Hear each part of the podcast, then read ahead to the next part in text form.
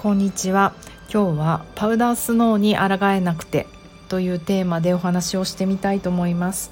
南青山であらゆる動きのベーシック疲れすぎない体になるためのボディチューニングやってます。パーソナルトレーナーの内田彩です。こんにちは。元気でしたか？皆さん。すいません。私先週の木曜日から全然こちらのラジオを更新できませんでした。抗えなかった。雪山の楽しさに。すいません、えーと、先週の木曜日ぐらいから北海道の、えーと、ニセコの平府町ニセコ、えーと、羊蹄山の麓にある町なんですけれどもそちらにお友達楽しいお友達チームで、えー、とスキーとかスノーボードをしに行ってました。楽しかった。なんかちょっと興奮しちゃってまだその余韻に浸っています。1月の頭私あそこに行ってたんですよ。蔵王にも行っていてすごい。そしてまた夏にニセコに行っちゃうなんてどんだけスノーボーダーなんだって思われる思っちゃいますけど本当にアウトドアスポーツが苦手で今回もあのー、それこそ中林美和ちゃんえーと、今マロワという素敵なスパブランドですね。シャンプーとかあの私が一番用してるのはバスソルトなんですけどすごいあったかくなる。マロワをやっている中林美和ちゃん。まああの2人とも元超人気モデルですよね。あの赤文字雑誌の。えーと、と春子さん。彼女もモデルでもあり何ていうのインフルエンサーなのかな。今あのブランド名がこの携帯にシールにも貼ってあるよ。ノーテンキーという自分のブランドをやっていて、えーと、ステッカーとか私も愛用してる。あとパジャマとかねあのトレーナーとか可愛いグッズをいっぱい出してるインフルエンサーの春子さんに誘われてあ楽しそうって思ったんですけど本当に私やらないんですよ。アウトドアスポーツを。なぜなら怪我しちゃいけないから。もうアイドル並みえっ、ー、とうんそうなんです。下手なんですよ。子供の時に数度やってうわセンスないな私って思ってスノーボードもスキーも。であとつい最近大人になって結構最近の出来事2年ぐらい前か。なんかスケボーを軽井沢でやることがなくてなんか3日連続で夢中になってトラックでやってたらもう漫画みたいに転んで膝から。膝が半年間あのお水が溜まっていてあの赤子の顔ほど腫れてたのでああもうこういうことは大人になったら絶対しちゃいけないっていうなんか怖怖さもあって。もちろんあの蔵王に行った時はずっと温泉入ってたんですね私は友達と行って。友達は朝から晩までずっと滑ってて。で今回も一応美和さんとかはるちたちに「あ私家にいます」と。でみんなで素敵なエアビーを借りたのであのねお家の環境がいいって最高じゃないですか。私ほんとずっと読んでずっと本読んでたりずっと YouTube 見てたりできる超インド派なのでいやラジオ更新とかもしちゃったりねなんて軽く考えてたんですけど抗えなかった。なんか初日はみんながね滑ってきたのをこう話で聞くだけだったんですけどそうそうあのニセコにねもう移住して何年って言ってたかな。忘れちゃったけどそれこそピーチ・ジョンというあのもう私たちがティーンの頃に、えーと、一世を風靡したあの下着ですよね。もう日本で初めて可愛い下着できたねって思ったピーチ・ジョンの、えーと、その時の社長だった美香さん野口美香さん。美香ジョンさんが移住されていて旦那さんのりょうちゃんと。そう彼女たちにも会えたりしてもうめちゃめちゃうまいんですよスノーボード。もちろんスキーも。お茶の子さいさいで。で初日の夜に混ぜていただいてご飯を食べた時にあまりにみんなの目がキラキラしててまるでダイヤモンドダストのようにねあのその日の何て言うんだっけ？ファーストトラックっていうんでしたっけ？まだ誰も踏み入れてない新雪に一歩踏み入れる。それが楽しいんでしょ？スノーボーダーって。よく分からんけど。いや楽しそうだった。もうその目の輝き声の弾みなんか全てを聞いてたらなんかこんな私こんなかたくなに怪我するのが怖い私にあのやろうという気にさせたんですよねそれがすごく嬉しかったですいやなんか旅して素敵な人たちに出会ってまああと東京でも一緒にいるけれども旅するとより長い時間一緒にいてより深く分かってくるとなんかそういう人たちに自分がノーと言ってたことを覆される価値観を覆されるって最高に楽しいことで旅ってやっぱそういうことが起こるんですよね。で本当にやる気がない自分にブレーキをかけるためにもあの本当手袋もニット帽も持ってかなかったんですよ。玄関で一瞬迷ったんだけどちょっと非非常識でしょうか。私ニセコに手袋もしないで行くのって思ったけどいえいえ私は部屋で寝てるだけなのでと思って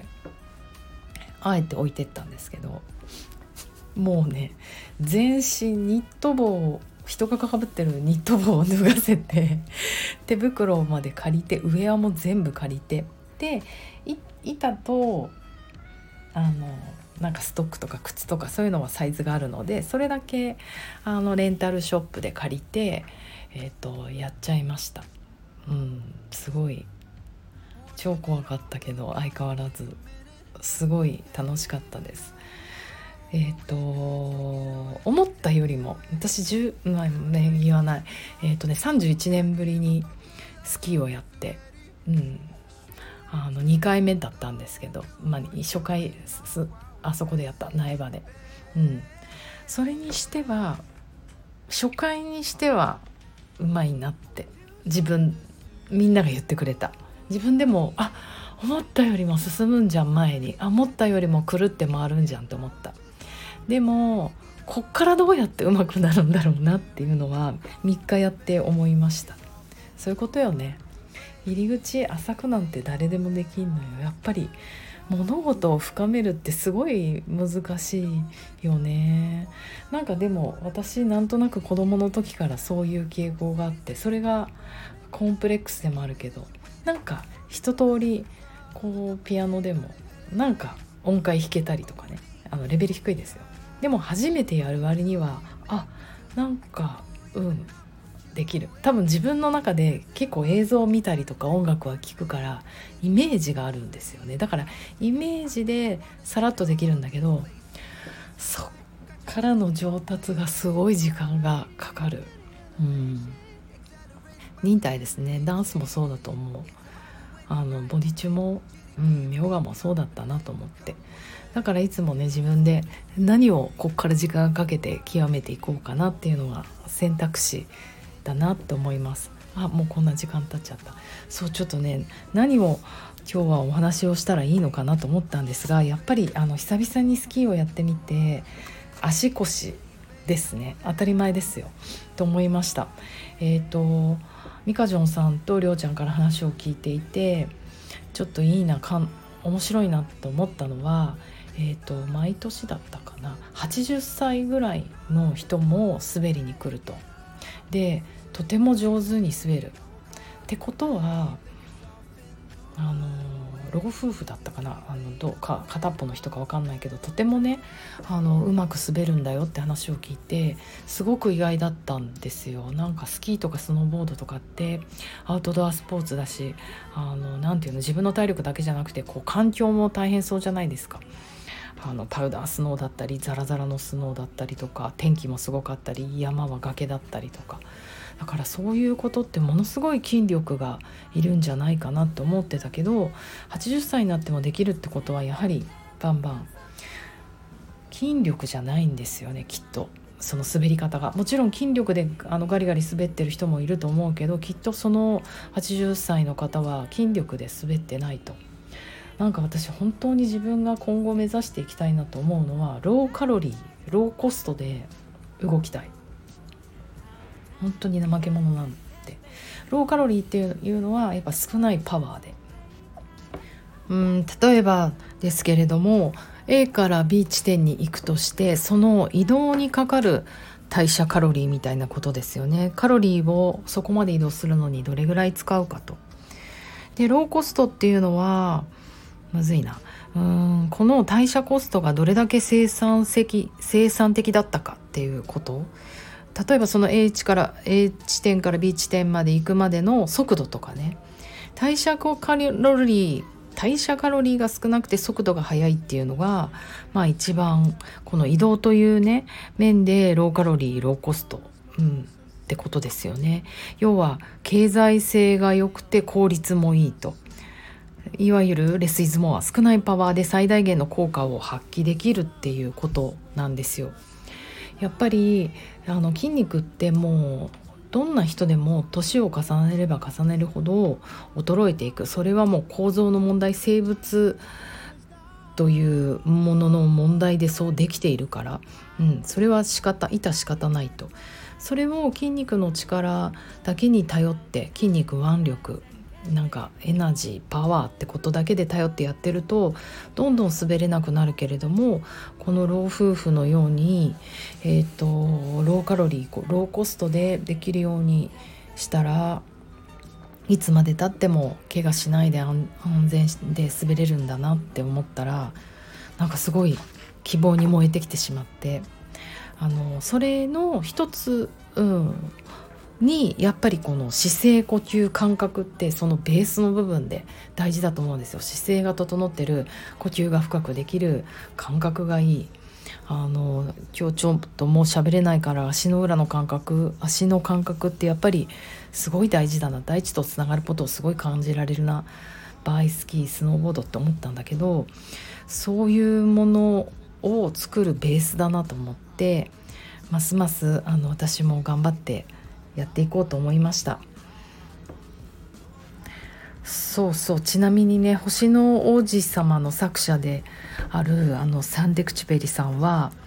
素敵なことを言って言っていて「Perfection is achieved. Not when there is nothing more to